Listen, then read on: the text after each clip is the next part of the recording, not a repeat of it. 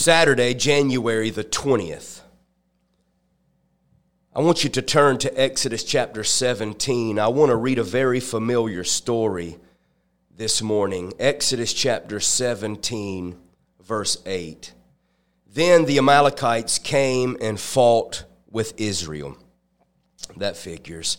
So Moses said to Joshua, Choose for us men and go out and fight. Tomorrow I will stand on top of the hill with the staff of God in my hand. So Joshua did as Moses told him and fought with the Amalekites, while Moses, Aaron, and Hur went up to the top of the hill. And whenever Moses held his hands up, Israel prevailed. And whenever he lowered his hand, the Amalekites prevailed. But Moses' hands grew weary.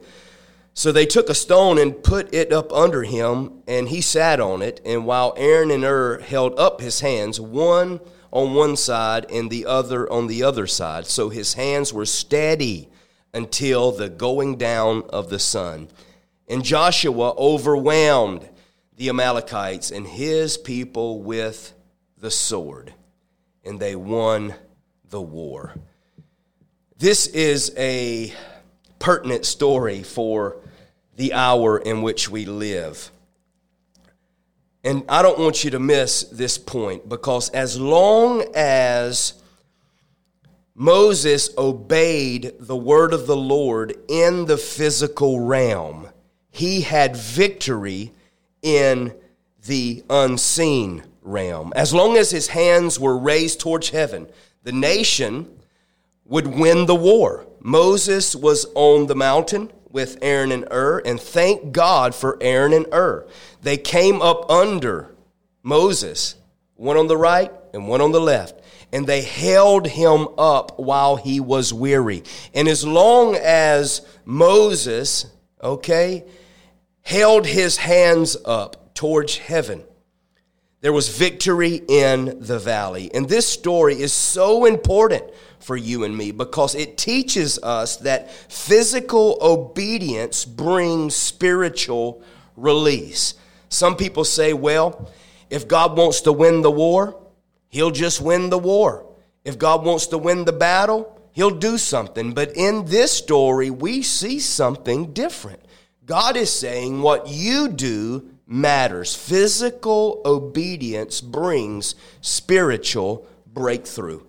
I want you to see that this is a principle that the Bible teaches you and me, that there's a connection between what we do physically and what we do spiritually. What we do here with our, our physical body makes a difference in what we see in our life today and even tomorrow. God told Moses, Lift your hands up. And when he did, there was an angelic army released onto the battlefield that brought about a great victory. On the contrary, when his arms began to slip back down, when he became weary, the angels would withdraw and they would see defeat. So there's a connection. This is my point between what we do physically and what we see spiritually behind the scenes. Read Hebrews chapter 1, verse 14. Are not angels, ministering spirits, sent forth to minister for those who will inherit salvation? In the same chapter, the Bible says that he makes his angels flames of fire. So it's absurd to worship angels. But it's equally absurd to say that angels aren't real. There is an unseen world, there is a fourth dimension. We live in a three dimensional world. We have senses, what we can see and what we can feel and what we can hear. Okay?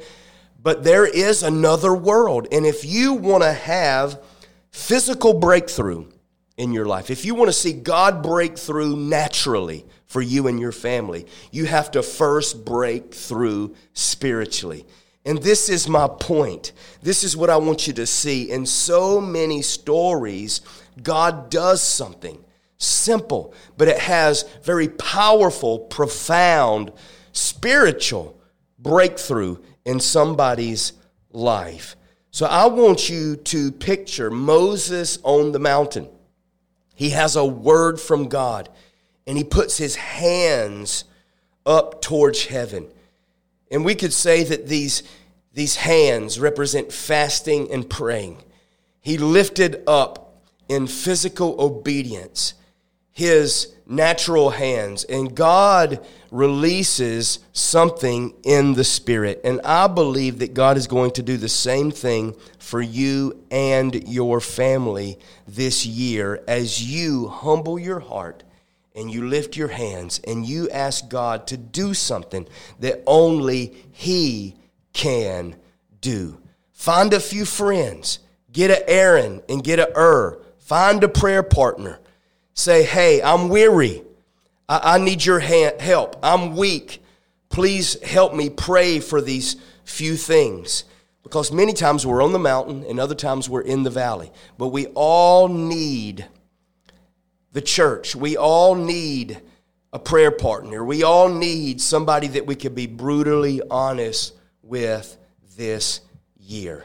And I could take you all the way through the scripture and show you how many times God asked us to do something simple. But in our obedience, God brings about great spiritual breakthrough. He told Naaman to dip in the Jordan River seven times. And the seventh time, he came out and his leprosy was completely gone. He told the lepers in, in, in Luke chapter 17, he said, Go show yourself to the priest as a testimony. And the scripture says, As they went, they were healed. It was a simple physical act of obedience. In another circumstance, there was a blind man, and Jesus made a mud pie and put it on his eyes and said, Go wash. And when he went to wash, suddenly, supernaturally, he could see. He told blind Barnabas, Take up your mat and walk. Blind Barnabas could have just sat there, sulking. But no, he obeyed the word of the Lord. And the Bible says his eyes popped open. See, we see in Old Testament testimonies and we see New Testament breakthroughs. So, whatever God asks you to do this year, just do it. It may not make dollars and it may not make sense, but I'm telling you, if God said to do it, jump up and just do it. Exodus chapter 17 teaches us a powerful principle about what's happening in the spirit realm. And this is what happens when we fast and pray. We may not see the breakthrough today, but we know that God is moving behind the scenes. God bless you. I can't wait to talk with you tomorrow. Have a great day. This program was made possible by the generous partners and friends of Chance Walters Ministries International. Until next time. We are on the revival road. For more information, download our free ministry app or go to our website at www.chance.org.